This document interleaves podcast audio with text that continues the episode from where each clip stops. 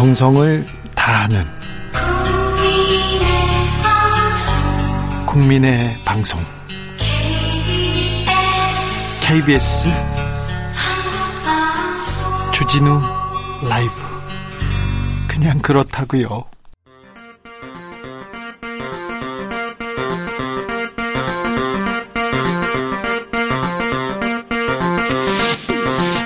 주진우 라이브.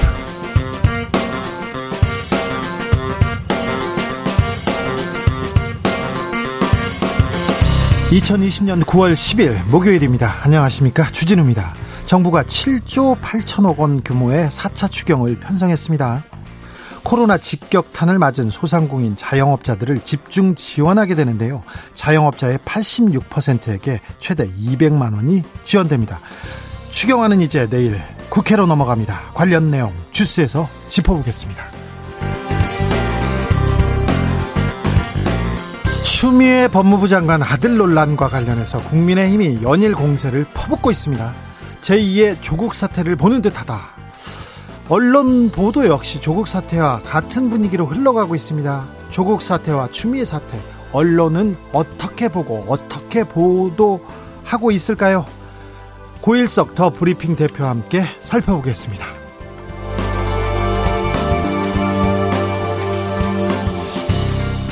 이른바 태극기 부대로 불리는 극우 보수단체들이 개천절 그리고 한글날 집회까지 모두 십만 명 규모의 집회 신청을 마쳤습니다.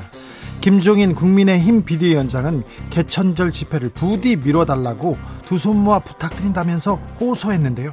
국민의힘은 극우와 결별할 수 있을까요? 김성태 전 국민의힘 의원과 논해보겠습니다. 나비처럼 날아 벌처럼 쏜다. 여기는 주진우 라이브입니다.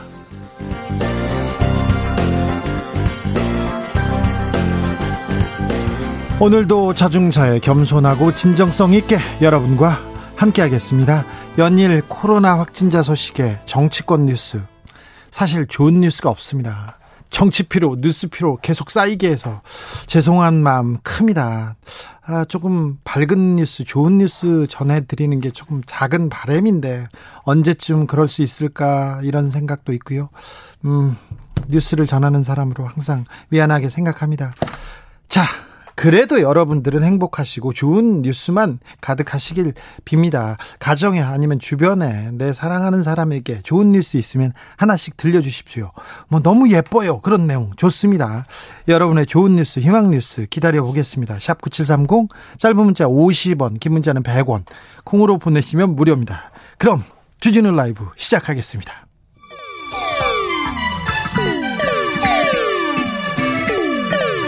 삼팔공오님, 그 언젠가 나를 위해 시사를 던져주던 단발머리 주진우 라이브? 왜 이런 거 저 시키는 거? 단발머리 휘날리며 늘 진실을 쫓겠습니다. 케이비에스 일 라디오 주진우 라이브.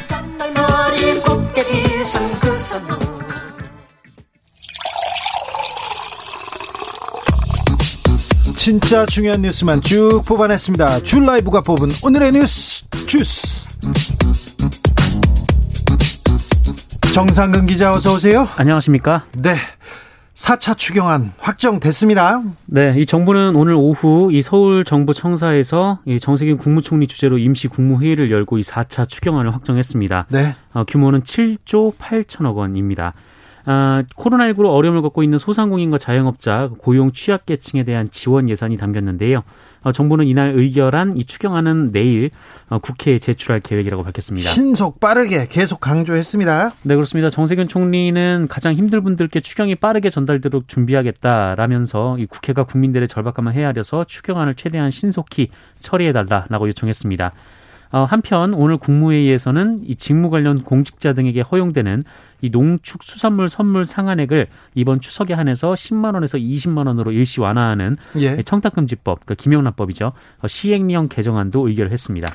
이번에는 고향 못 가는 사람도 있고 직접 보지 말고 선물 보내라, 마음을 전해라, 이렇게 해서 한시적으로 한시적으로 김영란법 시행령 약간 개정됐습니다. 네. 음, 소상공인들한테도 신속하게 긴급 재난지원금, 밖에 해주겠다고 했는데 얼마나 받게 됩니까? 네, 상황에 따라서 조금 차이가 있습니다. 일단 코로나십구 재확산 이후에 매출이 감소한 연매출 사억 원 이하의 그 일반 업종 같은 경우에는 백만 원씩 지급이 됩니다. 예. 아, 그리고 음식점과 커피 전문점 같은 그 영업시간의 제한을 받는 이 집합 제한 업종, 아, 여기에는 백오십만 원이 지급이 되고요. 예. 이 피시방이나 학원 독서실 같은 집합 금지 업종에는 이백만 원을 줍니다. 예. 아, 집합 제한 업종과 집합 금지 업종은 매출의 규모와 매출 감소 여부와는 상관없이 지급이 됩니다. 여긴 다 주네요? 네, 그렇습니다. 그리고, 어, 이, 이렇게 다 주면은 이백구십일만 명이 혜택을 보게 되는데요. 이 전체 소상공인의 팔십육 퍼센트 정도 됩니다. 네, 폐업된 사람 아주 너무 힘들어서 네네. 가게를 접었어요. 이런 분들은 어떻게 돼요? 그런 분들도 있죠. 그래서 폐업점포 재도전 장려금이라고 해서 오십만 원씩 지급을 합니다. 아, 그리고 이 기존의 소상공인 금융지원 프로그램도 리모델링을 하는데 일 단계 금융지원 프로그램은 학원과 피시방 업종으로 문턱을 낮추고 이 단계 프로그램은 지원 한도를 천만 원에서 이천만 원으로 격상하기로 했습니다. 아, 그리고 임대료를 인하해주는 좀 착한 임대, 임대인, 이런 분들도 계시잖아요. 네. 그래서 이전까지, 그러니까 지난 유월까지 이 세제 지원을 했는데. 그렇죠. 아, 그것을 올해 상반기에서 연말까지 육 개월 연장하기로 했습니다. 네. 아, 그리고 코로나십구 재확산으로 소득이 감소한 특수고용 노동자, 이 프리랜서 칠십만 명에게 이 차 긴급 고용 안정지원금 오십만 원에서 백오십만 원을 지원합니다. 예. 그리고 기존의 근로자 고용유지 지원금 제도는 연장 확대해서 이십사만 명을 추가 지원하고요. 예, 취업에 어려움을 겪는 청년들 만 십팔 세에서 삼십사 세까지 이십만 명에게 이 특별 구직 지원금 오십만 원씩을 주기로 했습니다. 나라 빚이 늘어나서 걱정이라는 분도 있습니다. 하지만 지금 너무 어려운 상황입니다. 코로나 시대 누가 감히 생각이나 예상이나 했겠습니까? 네네. 그래서 어렵다는 분들이 많습니다. 그래서 어, 신속히 좀 빨리 이거 지원이 돼야 될 것 같습니다. 국회한테 지금 이제 공이 넘어갔는데 국회에서 뭐 서민들의 절박한 심정 잘 알고 있으니까 뭐 잘 처리하리라고 봅니다. 네. 네. 추미애 장관 아들 문제 계속해서 커지고 있는데요. 오늘 국방부가 추미애 장관 아들 병가는 적법하다, 절차상 문제가 없다, 이런 결론을 내놨어요? 네, 국방부가 오늘 오후에 설명 자료를 냈는데 이 추미애 법무부 장관의 아들 이 서모 씨의 군 복무 중 병가 처리가 적법하다라고 판단을 했습니다. 이 진료 목적의 청원휴가 근거는 군인의 지휘 및 복무에 관한 기본법 시행령에 따라서 이 지휘관이 삼십 일 범위 내에서 허가할 수 있다라는 점을 근거로 들었습니다. 이 또한 현역병 등의 이 건강보험 요양에 관한 훈령에 의해서 이 소속 부대장은 이십 일 범위 내에서 이 청원휴가 연장 허가를 할 수 있다라고 또 얘기를 했습니다. 네.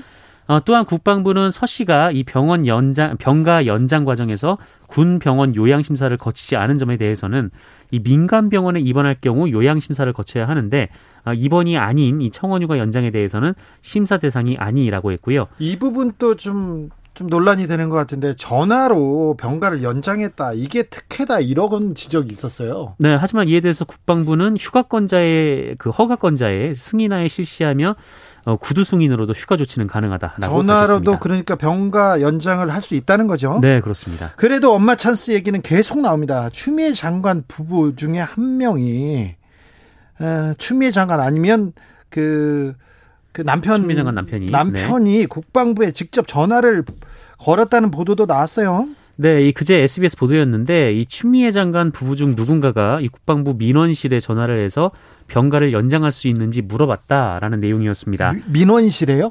네, 민원실이요. 네, 네. 누구나 전화할 수 있는 민원실에. 그렇죠. 예. 네. 어, 그리고 검찰이 수사를 해보니까 실제로 이 당시 국방부 민원실 통화 내역과 관련 자료가 있었다라는 보도가 또 어제 나왔습니다. 예. 아, 그리고 검찰은 이 자료를 분석하면서 추미애 장관 측이 어떤 요구를 했는지 확인하고 있다 이렇게 보도가 나오고 있는데 해당 자료에 쓰여진 내용은 이 국방부 민원이란 제목의 문건으로 이 서 씨의 병가가 종료가 됐지만 아직 몸이 회복되지 않아서 연장할 수 있는 방법에 대해 부, 부모가 문의를 했다 이렇게 써 있었습니다. 네. 어, 그런데 그 추미애 장관 아들이 무릎 수술을 한 것은 일단 사실이고 네. 그 일 차 병가로 몸이 다 회복이 안 됐다라는 진단서가 있는 상황인데요. 어, 근데 이 부모가 국방부 민원실에 병가를 연장할 수 있는지 물어본 게 잘못이냐? 네, 이런 지적도 나오고 있습니다. 그러니까요. 사실 좀 장관 정도 되고 힘 있는 사람이면 좀 높은 사람한테 전화해가지고. 네. 보통 아이고 우리 아들이 아픈데 어떻게 방법이 없습니까? 이렇게 물어봤을 텐데 민원실에 물어봤으면 진짜 절차를 물어보려고 전화를 했을 수도 있습니다. 민원실이 그거 물어보려고 그렇죠. 있는 공간이니까요. 네. 민원. 네. 네. 물어보는 그렇습니다. 거 아니에요. 민원 넣는 거. 어, 그리고 그 이어진 연합뉴스 보도에 따르면 그 민원실에서 이 해당 민원을 접수한 사람이 A 상사라고 하거든요. 네. 어, 이 상사가 접수한 글을 보면 이 병가가 종료가 됐지만 아직 몸이 회복되지 않아서 좀 더 연장을 할 수 있는 방법에 대해서 문의를 했다. 이렇게 적혀 있었고요. 상사한테 지금 전화한 거죠. 그러니까 민원 어, 담당자한테 전화한 거예요. 네네. 그리고 병가 출발 전에 이 병가는 한 달까지 가능하다라는 것을 인지시켜 주었음에도 어, 서 씨가 이 지원반장에게 묻는 게 좀 미안해서 부모님과 상의를 했는데 네. 이 부모님이 민원을 넣으신 것으로 확인됐다. 이렇게 기재가 되어 있었습니다. 네. 오늘은요. 오늘은 추 장관 관련해서 이 기사가 가장 아, 뜨거운 논란이 됐습니다. 조선일보의 취업 특혜 의혹 보도요. 네. 조선일보가 오늘 이런 제목의 기사를 냈습니다. 무릎 아프다던 추미애 아들. 어, 나랏돈 받으며 프로축구단 인턴 중이라는 제목의 기사를 냈는데 무릎 아픈 사람이 프로축구단에서 어떻게 인턴을 하냐 이런 얘기인데요. 축구선수로 지금 인턴하고 있지는 않죠? 네. 축구선수는 프로축구선수니까 인턴은 예. 없고요. 예. 어, 어쨌든 뭐 이 기사를 보면은 이 정부 예산이 투입되는 프로축구구단 인턴십 프로그램에 이 추미애 장관 아들이 신청을 했는데 어, 이 일이 무릎을 다친 사람이 할 수 있는 일이 아니다라면서 이 문재인 정부 들어서 이 추미애 장관 아들의 맞춤형 인턴십 프로그램을 운영한 거 아니냐 그런 취지의 보도로 보입니다. 예. 이 축구계에서는 좀 어이없다라는 반응이 나오고 있는데 네. 이 축구계를 취재한 언론의 보도를 보면 어, 일단 해당 인턴십으로 근무하는 사람이 이 전국에 팔십 명이 넘고요. 어, 그리고 추미애 장관 아들이 일하는 분야는 사무직이어서 다리 부상과 관계가 없다라고 합니다. 예. 이 실제로 축구계에서 일하다 보니까 이 축구를 좋아하는 사람들이 많아서 네, 이 축구를 즐기는 분들이 많으신가 봐요. 사실요. 그래서. 축구 기자 중에 축구를 좋아해가지고요. 네. 아, 무릎 이게 무릎을 드러내는 수술을 한 사람들이 많거든요. 네. 그리고 아, 제 아는 사람들도 다리가 좀 안 좋은데 그런 축구 기자도 하고 축구계에서 일하는 분도 많습니다. 많습니다. 그래서 이제 다리를 다친 사람들이 꽤나 이 사무직에 많다라는 겁니다. 네. 어, 그리고 이 조선일보도 기사에 썼지만 이 추미애 장관 아들이 영어를 잘하는 데다가 그 영국의 스포츠 마케팅 관련 유학을 다녀와서 이 전북 현대 측에서는 뭐 충분한 스펙을 지니고 있어서 뽑았다라는 입장을 밝히고 있습니다. 네. 어, 무엇보다 이 조선일보 기사에는 뭐 의혹은 제기를 하는데 이 특혜 증거가 하나도 없어서 지금 논란이 되고 있습니다. 그래도 아무튼 지금 추미애 장관 아들이 이렇게 굉장히 뉴스의 중심이니까 이, 놀, 이 뉴스도 굉장히 뜨겁고 논란이 됐습니다. 네. 코로나 확진자 살펴볼까요? 네, 오늘 신규 확진자 백오십오 명입니다. 어제에 비해서 열한 명 줄었는데요. 그래도 백 명대입니다. 네, 그렇습니다. 국내 발생 신규 확진자가 백사십일 명이고 서울이 사십육 명, 경기도가 사십칠 명, 그리고 인천이 다섯 명이 나왔습니다. 전국적으로 계속해서 나오고 있고요. 그런데 오늘 연세대 세브란스 병원에서 집단 감염 일어났네요. 네, 어, 신촌 세브란스 병원에서 확진자가 열일곱 명이나 나왔습니다. 어, 그런데 문제는 이 한 곳으로부터 확진자가 퍼진 것이 아니고요. 예. 이 두 곳에서 확진자가 퍼졌다라는 것입니다. 네. 이 한 곳은 영양팀에서 집단 감염이 일어났고 이 또 한 곳은 재활병동에서 일어났습니다. 이 영양팀을 중심으로 한 집단 감염 그리고 이 재활병동을 중심으로 한 집단 감염 간 이 연결고리가 아직까지 나오지 않은 상황이어서 혹시 각각 다른 전파로 인해서 발생한 건 아닌가 좀 우려가 나오고 있습니다. 이 추적이 좀 상당히 어려운 그런 상황인데요. 현재 이 세브란스 병원은 재활병동을 코호트 관리 중이고요. 환자와 보호자, 의료진들을 전수 검사하고 있다라고 밝혔습니다. 예. 어, 그리고 대전 충남에서 확진자가 오늘 많이 나왔는데요. 이 방문 판매 설명회 등을 통해서 집단 감염이 이루어졌고 이곳에 참석한 확진자가 이 대전 동구 가양동의 한 식당에 방문을 했거든요. 어, 그런데 이 식당에서 아홉 명의 추가 확진자가 나왔습니다. 아이고, 네. 네. 그리고 여, 부, 우리 네. 옆에 코로나가 와 있습니다. 이웃에 와 있고요. 아래층에도 와 있을 수 있고 옆 빌딩에 와 있을 수 있습니다. 어, 손 잘 씻고 네네. 거리두기 하고 마스크 쓰고 나부터 해야 됩니다. 네? 교황님도 마스크 쓰고 거리두기 해야 된다고 얘기하지 않습니까? 네, 그렇습니다. 그러니까, 아, 코로나는 우리가 이제 생활 속에서 항상 염두에 두고 좀 질 나쁜 친구 이렇게 생각하고 항상 경계하면서 살아야 됩니다. 아, 네, 그렇게 하자고요. 어렵지만 그렇게 해보자고요. 법무부가 원포인트 원포인트 인사를 냈습니다. 임은정 검사를 대검 감찰부로 보냈네요. 네, 이 전현직 검찰 간부들을 직무유기로 고발하는 등 이 검찰 조직의 비판적 목소리를 내왔던 그 임은정 울산지검 부장검사가 이 대검찰청의 감찰 업무를 맡게 됐습니다. 이 법무부는 오늘 그 임은정 부장검사를 십사일자로 대검 검찰연구관으로 발령냈습니다. 네. 네, 지난달 이십칠일 단행된 정기 인사 때 발령되지 않고 이번에는 원포인트 인사를 낸 셈입니다. 왜 지금 한 사람을 그 인사를 감찰부에 보냈을까요? 근데 뭐 검찰 내부에서는 뭐 비판적인 목소리가 나온다라고 합니다. 그러니까 정기 인사 때 함께 보냈으면은 그, 되는 인사 아니냐. 그래서 법무부에서 뭐라고 합니까? 뭐 법무부에서는 임은정 부장검사가 뭐 꾸준히 좀 그 검찰 내부에 대해서 비판적인 목소리를 내왔던 만큼 공정하고 투명한 감찰 강화를 통해서 신뢰받는 검찰상 구, 어, 구현에 기여할 것으로 기대한다라고 밝혔습니다. 재밌네요. 재밌습니다. 왜 지금 원포인트 인사일까? 네. 한바왕 유상봉 씨, 유상봉 씨의 아들과 무사소, 무소속이죠? 윤상현 의원의 보좌관은 구속됐습니다. 한바왕은 지금 도망갔고요. 네.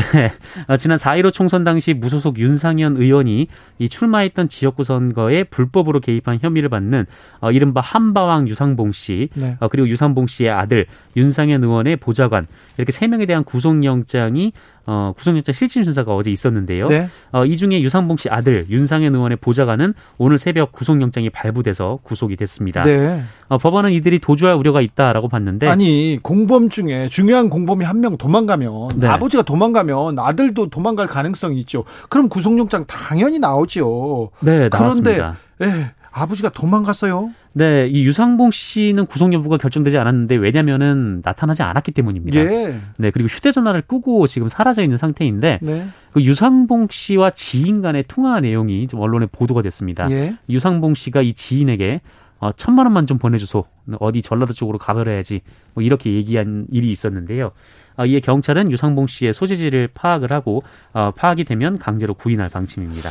보좌관까지 구속됐다. 지난 사 일오 총선에서 윤상현 의원을 당선시키기 위해서 상대 후보였던 안상수 전 의원을 허위로 고소한 혐의죠. 네네 그렇습니다. 음흠, 이 상황, 이 사건 어떻게 굴러갈지 지켜보시죠. 경찰이 지금 윤상현 의원에 대한 조사는 못했어요. 근데 네. 어, 검찰에서는 지금 건이 안 된다는 그런 의견도 있었는데 일단 두 명 구속됐습니다. 네, 검찰은 네, 경찰은 계속 입건을 시도를 했는데 네. 검찰에서 수사 지휘를 내려서 네, 아직까지 뭐 연결고리가 완전히 드러난 건 아니다라면서 어, 좀 그 입건을 좀 반대하고 있는 상황입니다. 이제 그 윤상현 의원에 대한 직접 수사가 곧 시작될 것으로 보입니다. 네. 음흠, 오늘 또 프로포폴 상습 투약했던 재벌 이 세 그동안 재벌 이 세들 프로포, 프로포폴을 어, 상습 투약하고 불법 투약해도 단죄가 내려지진 않았는데요. 안 왔는데 이번엔 법적 구속됐습니다. 법정에서. 네, 이 서울 강남구에 소재한 한 성형외과 병원에서 어, 무려 백삼십여 차례 넘게 프로포폴을 불법 투약한 혐의 등으로 기소된 최승석 전 애경개발 대표이사가 실형을 선고받고 예. 법정 구속이 됐습니다. 애경가의 셋째 아들입니다. 네, 이 서울중앙지방법원은 그 마약류 관리에 관한 법률 위반 등의 혐의로 기소된 이 최승석 전 대표에게 징역 팔 개월에 추징금 사천오백삼십이만 원을 선고를 했습니다. 네.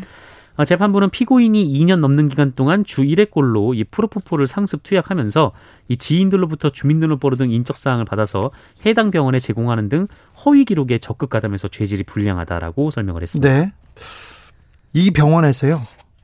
이 병원에서 프로포폴 불법 투약한 혐의로 조사를 받고 있는 사람이 이재용 삼성전자 부회장입니다. 네. 근데 삼, 지금 서울중앙지검 강력부에서 이재용 부회장에 대한 수사는 진행되지도 않고 지금 서 있습니다. 네. 근데 한 분은 구속됐네요. 네, 그 똑같은 비, 비슷한 유형의 네. 사건인데요. 네. 그렇죠. 어떻게 진행되는지 지켜보시죠. 아, 가슴 아픈 뉴스 또 보내드립니다. 치킨 배달을 하던 한 가장이 있습니다. 그런데 음주운전 차량에 치여서 숨지는 사건이 발생했어요. 네, 그 네. 딸은 너무 억울하다고 청와대에 청원을 올렸고요. 아, 너무 안타까운 뉴스인데요. 어제 오전 영시 오십오분쯤 인천시 중구 을왕동의 한 편도 이 차로 도로에서 술에 취해서 벤츠 차량을 몰던 삼십 대 여성이 중앙선을 넘어서 마주오던 오토바이를 들이받았습니다. 이 마주오던 오토바이에는 이 치킨 배달을 하러 치, 치킨집 사장님이 타고 있었는데 이 안타깝게도 숨졌습니다. 이 여성의 혈중 알코올 농도가 적발 당시 면허 취소 수준을 넘는 영점일 이상이었던 것으로 조사가 됐습니다. 경찰은 윤창호법을 이 여성에게 적용을 했는데 오늘 고인의 딸이 이 청와대 청원 게시판에 글을 올렸습니다. 이 청원인은 이 술에 취한 가해자들이 이 중앙선 시신이 있는 중앙선에 시신이 있는 와중에 일일구보다 먼저 변호사를 찾았다라면서 칠남매 중 막내인 아버지가 죽었고 제 가족은 한순간에 파탄났다라고 호소를 했습니다. 그러면서 지난 새벽 아버지가 저녁부터 주문이 많아서 저녁도 못 드시고 마지막 배달이라고 하고 나가셨는데 돌아오지 않는 아버지를 찾으러 어머니가 가게 문을 닫고 나서는 순간 일일구가 지나갔고 가게 근방에서 오토바이가 덩그러니 있는 것을 발견하셨다라고 얘기를 하셨습니다. 네. 제 친구도 아침에 출근을 했어요. 공무원인데 네. 아침에 출근하는 출근길에 인도로 차량이 돌진했어요. 네. 친구가 죽었는데 술에 취한 분이 그냥 음주운전으로 그냥 치워 죽였어요. 그런데 아, 네. 음주운전 정말 근절해야 됩니다. 네, 상가에 갔는데 그 친구하고 똑같은 딸이 서 있는데 아, 너무 가슴이 아팠습니다. 네. 음주운전은 정말 남을 이렇게 어, 죽일 수 있는 진짜 살인 살인 살인 행위가 될 수 있다는 것을 아셔야 됩니다. 꼭 아셔야 됩니다. 김종인 비대위원장 개천절 집회 밀어줄 것을 호소했어요. 네, 계속해서 숙고하더니 네. 오늘, 오늘 그렇게 얘기했습니다. 네, 그렇습니다. 광복절 집회 전에는 뭐 집회에 참석하든 안 하든 자유다라고 했던 김종인 비대위원장이 이번 개천절 집회는 자제를 당부했습니다. 네. 아, 당장 내일을 알 수 없는 이 순간 집회를 미루고 이웃과 국민과 함께 해주시기를 두 손 모아 부탁드린다라고 밝혔는데 그러면서 뭐 또 한마디 더 했어요? 네, 그런데 이 천구백십구 년 이 스페인 독감으로 십삼만 명의 동포가 사망하고 온 나라가 패닉에 빠진 와중에도 애국심 하나로 죽음을 각오하고 삼일 만세 운동에 나선 선조들이 생각나서 가슴이 뭉클하다 라거나 네. 온 국민의 내리에 깊숙하게 각인된 정부의 반칙과 국정 파탄의 기억은 지워도 지워질 리가 없다라는 말을 하기도 했습니다. 아니 이게 무슨 말이에요? 삼일 운동에 나선 선조들을 생각하면 지금 나서라는 말인가요? 하지 말라는 얘기인가요? 그래서 지금 집회를 하지 말라는 건가 하라는 건가 좀 이런 비판의 목소리가 좀 나오고 있는데요. 네. 네, 하지만 김종인 위원장은 절제 있는 분노가 오히려 더 많은 호응과 지지를 받아서 국민 속에서 익어갈 것을 확신한다라고 덧붙였습니다. 네, 자세히 보면 하지 말라는 얘기인데요. 약간 좀 다른 뉘앙스도 있었네요. 주스 정상근 기자 함께했습니다. 감사합니다. 고맙습니다. 험하고 거친 뉴스 속에서 청취자분들의 소소한 진짜 좋은 뉴스 답지하고 있습니다. 구일구삼 님 굿뉴스 사무실 자리 재배치했는데요. 벽쪽 당첨, 당첨됐어요. 제 뒤에 아무도 없다는 거. 이거 중요한 일이죠. 이거 굉장히 중요합니다. 제 책상, 제 컴퓨터를 남이 못 본다는 거. 오칠사팔 님 자영업이 안 돼서 편의점 알바 신청했는데 면접 보러 오래요. 나이 오십인데 원래 기분 좋습니다. 투잡하려고요. 아이고 나이 오십인데 편의점 쉽지 않을 건데 네 화이팅 하세요. 힘내세요. 팔일일삼 님 셀프 좋은 뉴스전 오늘 재단 같은 데서 지원받아가지고 공짜로 교육 등록했어요. 이천이십 년 하반기에는 도움받은 걸로 열심히 교육받아서 좋은 결과 얻도록 노력하겠습니다. 저 재단 학교에서 지금 공짜로 교육하고 지원해 주는 데가 많습니다. 그러니까 자기 관심 있으면 찾아보세요. 시간 있으면 찾아보세요. 그러면 정부의 사회기관망 안전망이 좀 잘 돼 있다는 거 보실 수 있어요. 혜택 보실 수 있습니다. 다 세금 내신 거, 여러분이 세금 낸 거, 그, 그, 그 가치가 그 되돌아오는 거니까 사양 마시고 얼른 찾아보십시오. 일구이팔 님 좋은 뉴스요. 살 빼면 입으려고 십 년째 보관했던 원피스, 민소매티, 청바지 오늘 미련 없이 정리했습니다. 오늘 미련을 떨쳐버린 기쁜 날, 날입니다. 이참에 장식용 책들도 모두 정리할 겁니다. 비우고 나니 정말 개운하네요. 네, 스몰 라이프. 네, 아, 잘 버렸어요. 십 년째 안 되면 안 되는 거야. 그럼 뭐, 거기다 그거 뭘 미련을 두세요. 아, 살 좀 찌면 어때? 괜찮아요. 네, 잘 버리셨어요. 잘했네, 잘했어. 잘했군, 잘했어. 일팔구팔 님 대학생 큰딸이 코로나로 인해서 집에만 있어 우울했는데 자동차 필기시험 합격해서 기뻐해요. 같이 기쁩니다. 어이고 어째 기쁘지 않습니까. 이거 기쁜 일입니다. 교통정보센터 다녀오겠습니다. 김은아 씨. 주진우 라이브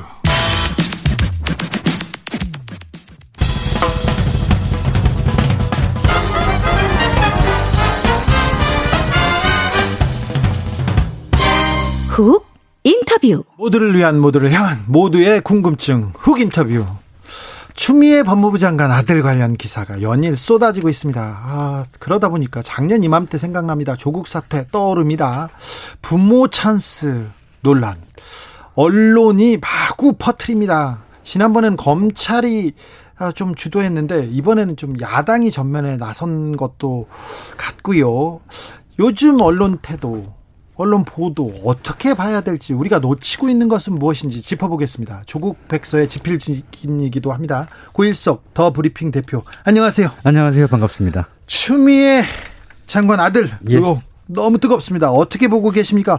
어떻게, 어디서부터 시작된 걸까요? 시작은 작년 추미애 법무부 장관 지명, 예, 되고 청문회가 이제 진행되고 있을 때, 네, 십이월 이십칠일인가 아마 그럴 거예요. 예? 작년 십이월 이십칠일에 모신문에서 처음 이제 이 의혹이 제기가 됐죠. 그렇죠. 그때부터, 네, 시작이 됐고, 그러다가 계속 이제 그 뭐 그러려니 하고 넘어갔어요. 계속, 네, 넘어가다가 별로 그 저 여론의 호응이 없었어요. 네. 그래서 계속 이제 그 국회 총선 지난 다음에 법사위가 열릴 때마다, 네, 야당이 계속 이제 그 추미애 장관을 추궁하는 것 말고는, 네, 별로 얘기가 안 됐었어요. 예.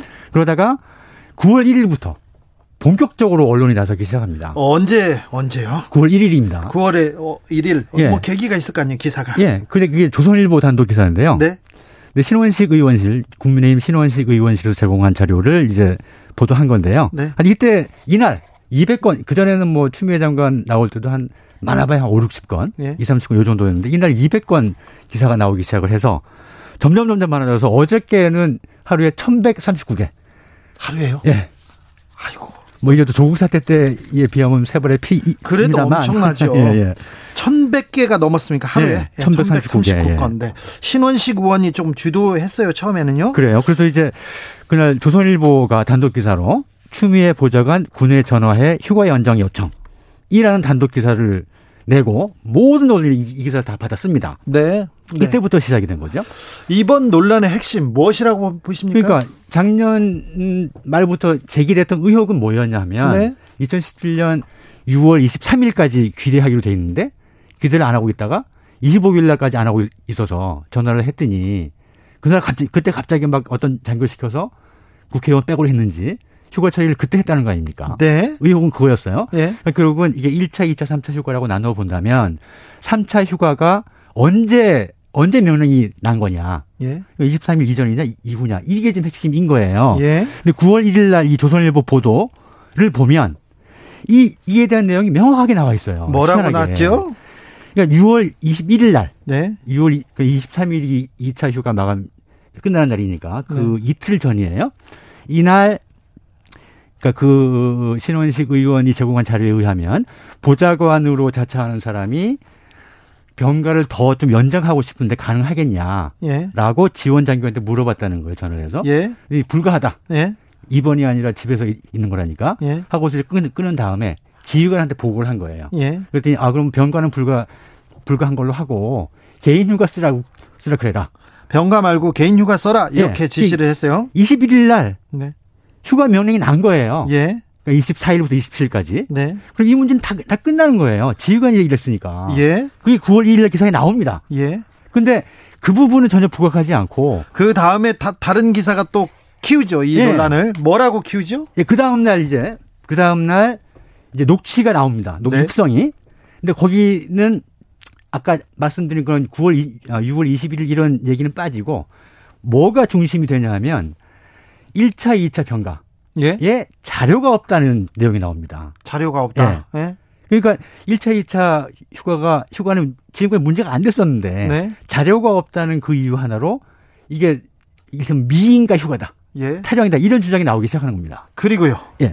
그러다가 구월 삼일, 구월 삼일에 어, 국민일보가 또 그 보도를 하는데요.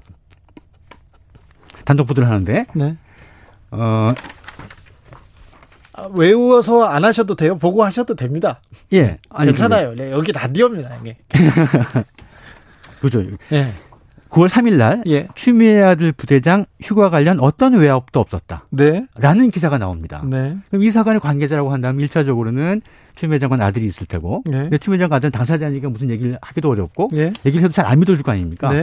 그다음에 제일 중요한 관계자라고 하면 네. 이 명령을 내린 명령권자인데 그렇죠. 이 명령권자가 분명하게 휴가 관련 어떤 외압도 없었다. 예. 심지어, 예, 심지어, 예, 심지어 그 당직 사병이 폭로를 한 거니까 예. 그때 애들은 잘 몰랐을 수도 있다. 예. 그때 어떤 시스템도 바뀌고 이런 이런 때여서 이런 얘기까지 합니다. 이게 굉장히 중요하고 지휘관이니까 네. 이 사람이 책임자고 내가 명령권자예요. 병과 안 되고 그냥 개, 개인 연가로 처리해 줬다 이렇게 얘기를 했는데 네. 이 얘기가 그러면 일단락이 될 만도 했는데 한데 한데 또 다시 퍼지죠. 예.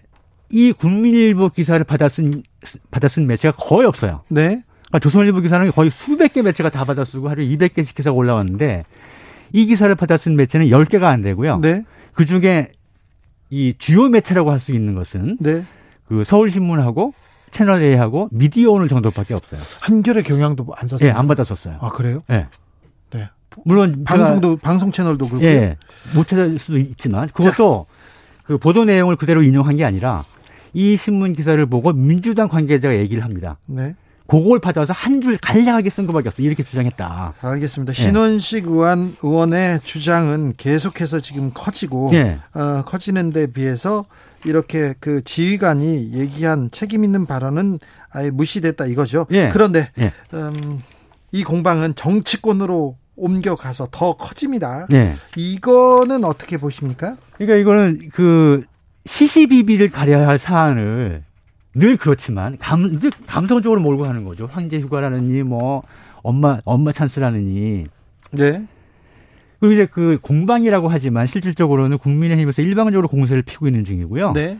여당에서는 방어도 제대로 못 하고 있는 상황이죠. 방어를 제대로 못 하고 왜 추미애 법무부 장관은 그러면 네. 명확한 얘기를 어, 이렇게 정리가 안 될까요? 수사 수사와 관련이 있어서 아마 얘기를 하지 않고 디테일한 얘기를 좀 하기 힘든 것 같아요. 네, 민주당에서는 네. 계속해서 지금 어, 어모를 하려고 하는데 네. 그게 잘 안 되고 있죠. 네. 네. 오늘 이제 김태년 원내대표가 네. 그 검증 안 된 의혹 제기 바람직하고 바람직하지 않고 검찰 수사 신속하게 좀 하라 이런 촉구한 게 처음 좀 세게 나온 얘기예요. 네, 자 음, 원론적인 얘기인데요. 네. 법적인 문제가 지금은 뭐 국방부에서 법적인 문제가 없다 이렇게 네. 선을 걷는데 네. 보통 사람들은 약간 불공정 네.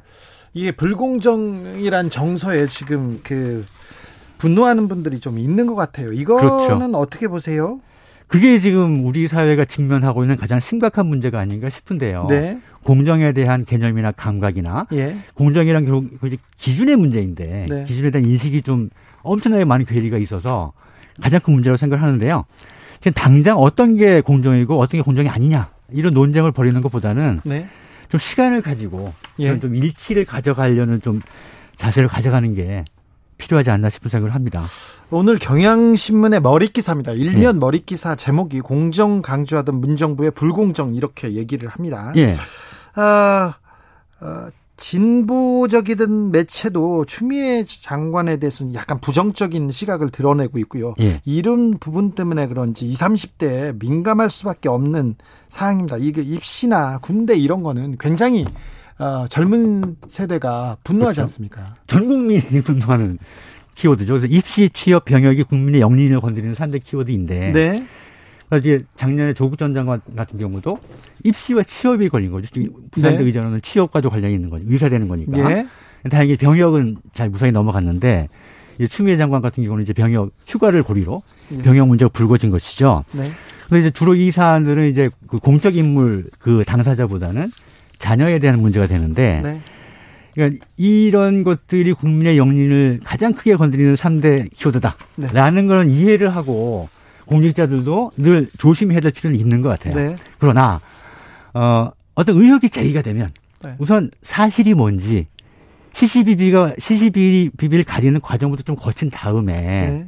다음에 화를 내도 좀 화를 내는 그렇죠. 내는, 네. 네. 그런 사실관계를 필요하지 않을까. 사실관계를 확인하고 화를 내도 지금 그 늦지 않는데 네. 일단 화부터 냅니다. 그렇죠. 네. 그러니까 재판까지 기다리지 않더라도 네. 최대한 많은 사실을 수집한 다음에 네. 결정을 내린, 판단한 이런 좀 과정이 필요하다고 생각을 합니다.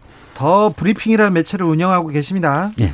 음, 중앙일보, 문화일보를 거치셨는데 조국 백서의 필진으로도 합류하고 하셨고요. 예. 네. 좀 의외입니다. 왜요? 중앙일보, 아, 문화일보가 예. 예. 그만둔 지 오래돼서 뭐. 네, 그렇습니다. 이력서에만 들어가는 거고요. 물론 이제 제가 도움도 많이 받긴 했지만. 네. 조국 사태 때는 뭐 진보 보수 가릴 것 없이 모든 매체가 다 조국 장관에 대해서 반대편에 서거나 비난하거나 네. 이런 이런 입장에 섰죠. 예. 그래서 그것을 이제 방어하는 개인 방어하는 개인들이 나오기 시작했는데 저도 이제 그 중에 한 명이었고요. 정확히 작년 이맘때였는데요. 예. 조국 법무부 장관 임명 즈음에 예. 언론이 그리고 온 나라가 조국 사태로 정말 몸살을 알았습니다. 예. 네, 아파한 사람들 많습니다. 예. 이 뭐 찬성이나 반대나 그런데. 그 조국 사태에서 우리가 좀 배웠어야 되는데 추미애 사태를 통해서 통해서 아 그때 조국 사태 때 좀 언론이 성찰하거나 좀 나아졌다 이런 게 보입니까? 아, 안 보이고 기대하기가 좀 어렵죠. 오히려요. 뭐, 뭐, 지금 뭐 나아지길 기대하기는 좀 어려운 상태가 상황이 아닌가 싶고요. 예. 조국 사태와 관련해서는 지금 뭐 그때를 교훈 삼아서 나아지는 거를 바라기는 아직 좀 이르고 예. 그 사태에 대해서 뭐 평가를 한다거나 예. 그다음에 뭐 사실 여부가 아직 가려지지 않은 것도 많이 있고요. 예. 그건 좀 좀 좀 기다려 봐야지 되는 거고. 네. 그런데 지금 그때 보도했던 마구 달렸던 내용 중에 허위로 드러나는 게 많기 때문에 예. 그때 보면 너무 성급하지 않았나 이런 생각도 해보는데 예. 이번 그 추미애 장관 아들 문제에서도 그런 비슷한 그 소모적인 논쟁 계속되고 있지 않습니까? 예. 그래서 소모, 그, 소모적인 논쟁이 아까도 말씀드렸지만, 예. 바로 그냥 화부터 내는 것 때문에 생기는 일이라고 생각을 해요. 예. 그러니까 소모적 논쟁을 피하기 위해서 논쟁을 좀, 좀 줄이자. 안 할 수는 없어도, 예. 좀 한숨, 한 템포 쉬어가면서, 예. 뭐 좀 더 알아보고, 그런 게 좀 필요할 것 같습니다. 한 템포 좀 보자. 예. 어, 쉬어보자. 천천히 가자. 이래도 예. 늦지 않는다. 이렇게 했는데, 어, 추미애 장관 이 사태에서 예. 언론이 약간 좀 특이점이 있습니까? 예, 그 조국 장관 사태 때는 검찰이 좀 뒤에서 흘려주고 예. 흘려주고 언론이 계속 내달리는 그런 형상이었는데 예. 이번 추미애 장관 그 의혹은 어떻게 끌고 가고 있고 좀 특이점이 있습니까? 특이점은 그러니까 조국 사태보다는 좀 규모가 작죠 일단. 예. 그리고 모든 소스가 야당에서 그러니까 신원, 주로 신원식 의원 쪽에서 나오는 것이고 예. 그러니까 신원식 의원은 어, 이제 중령 중장으로 예편한 분인데요. 네, 네. 중장 예편한 분인데 군인 출신이죠. 예, 실제로 이제 그랬을지 안 그랬을지는 알 수 없지만 대장 진급을 기대했을 네. 그런 분이에요. 그런데 네. 정권이 교체되면서 그 그게 그 꿈이 수포가 됐다고 스스로 생각할 수 있는 네. 예, 그런 배경이 있죠. 근데 그분의 참모장 출신이 그 당시에 이 추미애 장관 아들이 그 입대할 당시 예, 예 그 지원 대장이었다는 거 아닙니까? 네. 그래서 그, 그때부터, 아주 추미애장, 추미애장관한테 사실은 엄마 찬스가 아니라 엄마 때문에 무지하게 고생을 했다고 합니다. 부대에서. 실은. 아, 그래요? 네. 네. 그래서 뭐 자세한 얘기는 뭐 나중에 나올지라도. 그래서 그런 연장에서, 그런 연장에서 작년 이제 총선 전에 추미애 장관 지명 때부터. 예. 이, 그쪽 라인에서부터 드라이브를 걸고 가는 것이죠. 그리고 예. 이 조국 사태 때와는 좀 다른 것이 나오는 이슈가, 예. 이슈가 그다지 다양하지 않아요. 그래요? 그 전에 청문회 때 나왔던 게 다 재탕되는 이런, 이런 양상입니다. 그러면 추미애 이슈는 좀 빨리 사라지겠네요? 그럴 기대하는데 아마 예. 또 뭐 야당과 언론의 그 속성상 상당 기간 끌고 가지 않을까. 그렇게 예. 전망하고 있습니다. 이 년 전에 고일석의 언론해부실이라는 책 저도 읽었는데요. 예. 부제가 언론은 문재인 정부를 어떻게 괴롭혔나 였습니다. 예. 아, 괴롭혔습니까? 많이 괴롭혔습니까? 그러면요. 어떻게 괴롭혔습니까? 주로 이제 뭐 통계를 요구한다거나, 예. 어, 그 다음에 그 가치평가, 보도의 가치평가가 자꾸 집어넣죠. 네. 사실을 전달하는 것이 아니라, 네. 이런 식으로 많이 괴롭혔죠. 예.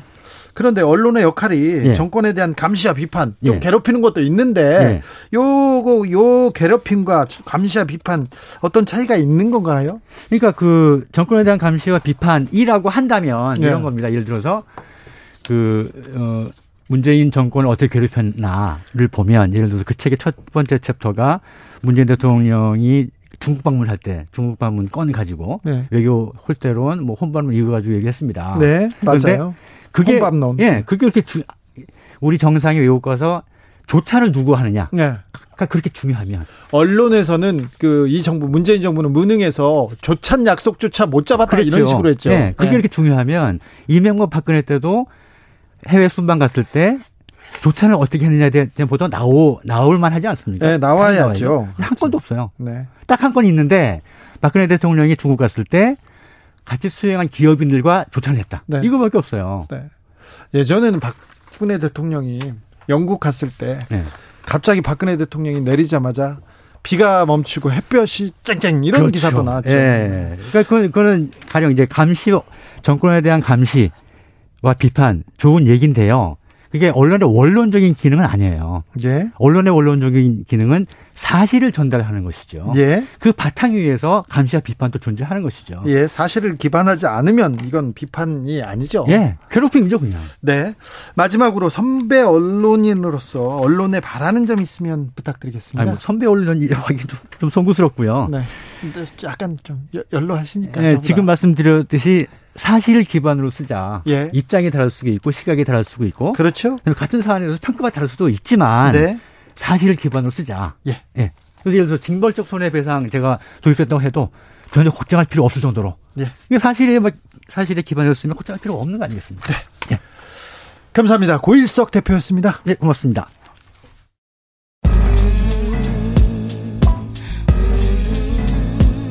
나비처럼 날아 벌처럼 쏜다. 주진우 라이브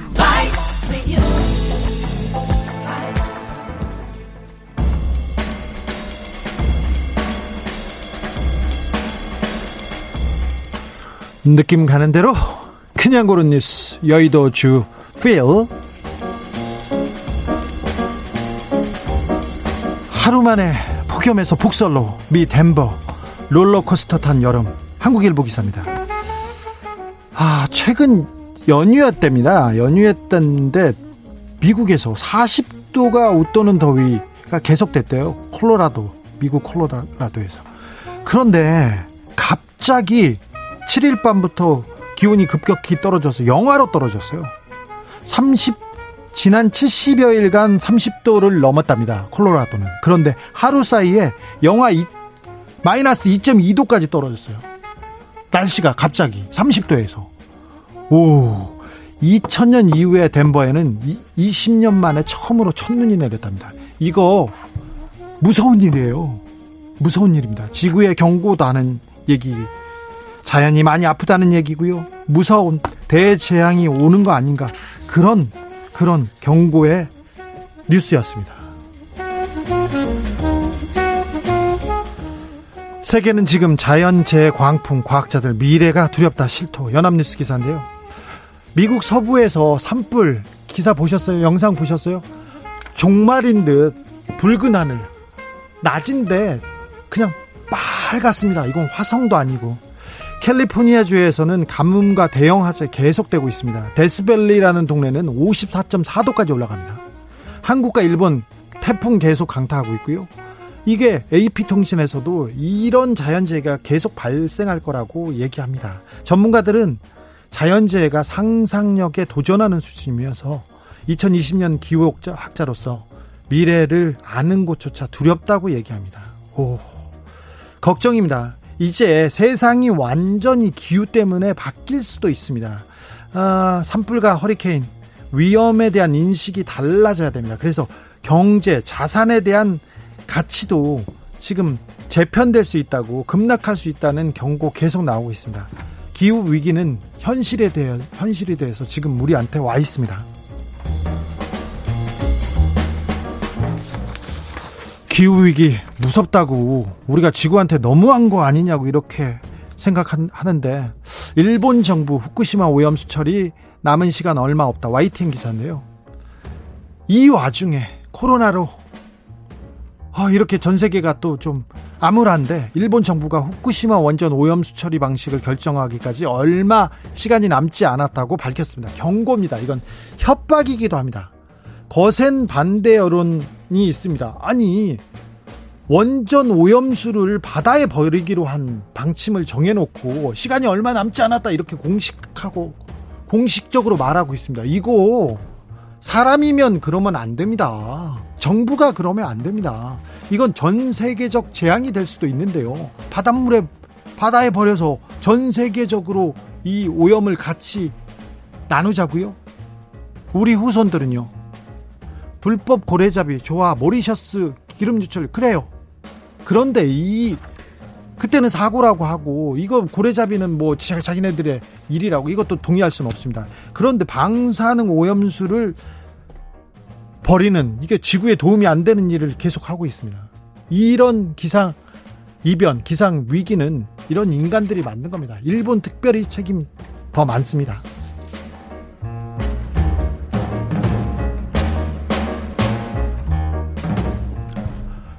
떼려고 해도 뗄 수 없는 페트병 라벨, 이게 최선입니까? 한국일보 기사인데요. 서울 종로구에 사는 주부, 주부는요, 페트병을 분리할 때마다 용기 표면에 붙은 라벨 있지 않습니까? 이게 페트병에 붙은 라벨을 떼어서 따로 보낸답니다. 라벨이 붙어있지 않은 투명 페트병은 옷감을 직조할 수 있는 고품질 재활용 원료입니다. 그래서 이 내용을 알고 나서는 나는 떼어서 버리겠다는 이런 훌륭한 주부가 계십니다. 그런데 쉽게 떨어지지 않는다는 게 문제예요. 그런데 투명 페트병은 이렇게 섬유로 재활용된다는데, 음, 그런데 유색 페트병 있지 않습니까? 이거는 중저품질이어서 이거는 섬유로 잘 못 만들고 짧은 단섬유만 만들 수 있대요. 그러니까 굉장히 그, 그 품질이 떨어진답니다. 그 재활용하기에. 근데 우리나라에서 페트, 폐기된 페트병 중에서는 고품질로 재활용되는 비율이 십 퍼센트밖에 안 돼서 장섬유를 제조하기 위해서 고품질 페트병 전량 외국에서, 해외에서 수입해서 쓰고 있답니다. 아이고 참. 아 이거는 페트병 이러고 라벨 떼가지고 버리는 거, 그리고 투명 페트병 만드는 거 그렇게 어렵지 않을 것 같은데 우리는 하자고요. 일본은 저렇게 버리더라도 우리는 하자고요. 우리는 할 일을 하자고요. 인류를 위해서, 지구를 위해서요. 한국, 타국보다 작은 피해에도 코로나십구 걱정은 최고. 서울신문 기사입니다. 미국 여론조사 업체에서 여론조사를 했습니다. 전 세계 십사 개국에 이렇게 여론조사했는데, 음, 한국 사람들의 가장 큰 걱정은 팔십구 퍼센트가 감염병 확산입니다. 그러니까 코로나, 코로나가 걱정이라는 게, 걱정이라는 거죠. 그런데 우리보다 코로나를 걱정하는 나라는 없었어요. 일본이 저희보다 조금 팔십팔 퍼센트로 조금 떨어지고요. 미국, 영국, 캐나다 이런 나라입니다. 주로 이렇게 코로나에 대해서 방역을 못하는 나라가 코로나 걱정을 더 많이 하고 있는데, 우리는 방역 선진국인데 걱정이 많다는 이런 조사였습니다. 그런데 조사개국 열네 개, 열네 개 나라를 조사했는데, 유럽 중심으로 한 여덟 개국에서는요 가장 큰 걱정거리가 기후변화라고 얘기했습니다. 벨기에에서, 프랑스에서, 이탈리아에서, 네덜, 네덜란드에서, 스페인에서, 스웨덴에서, 캐나다에서 코로나로 큰 인명피해가 있지만 기후변화야말로 우리의 가장 큰 위협이라고 얘기했습니다. 기후위기, 위협, 우리 이제 인식해야 됩니다. 코앞에 와 있어요. 이제 더 이상 시간이 없습니다. 그러니까 내가 지구를 위해서 뭘 할 수 있는 건지 조금씩 생각해야 됩니다.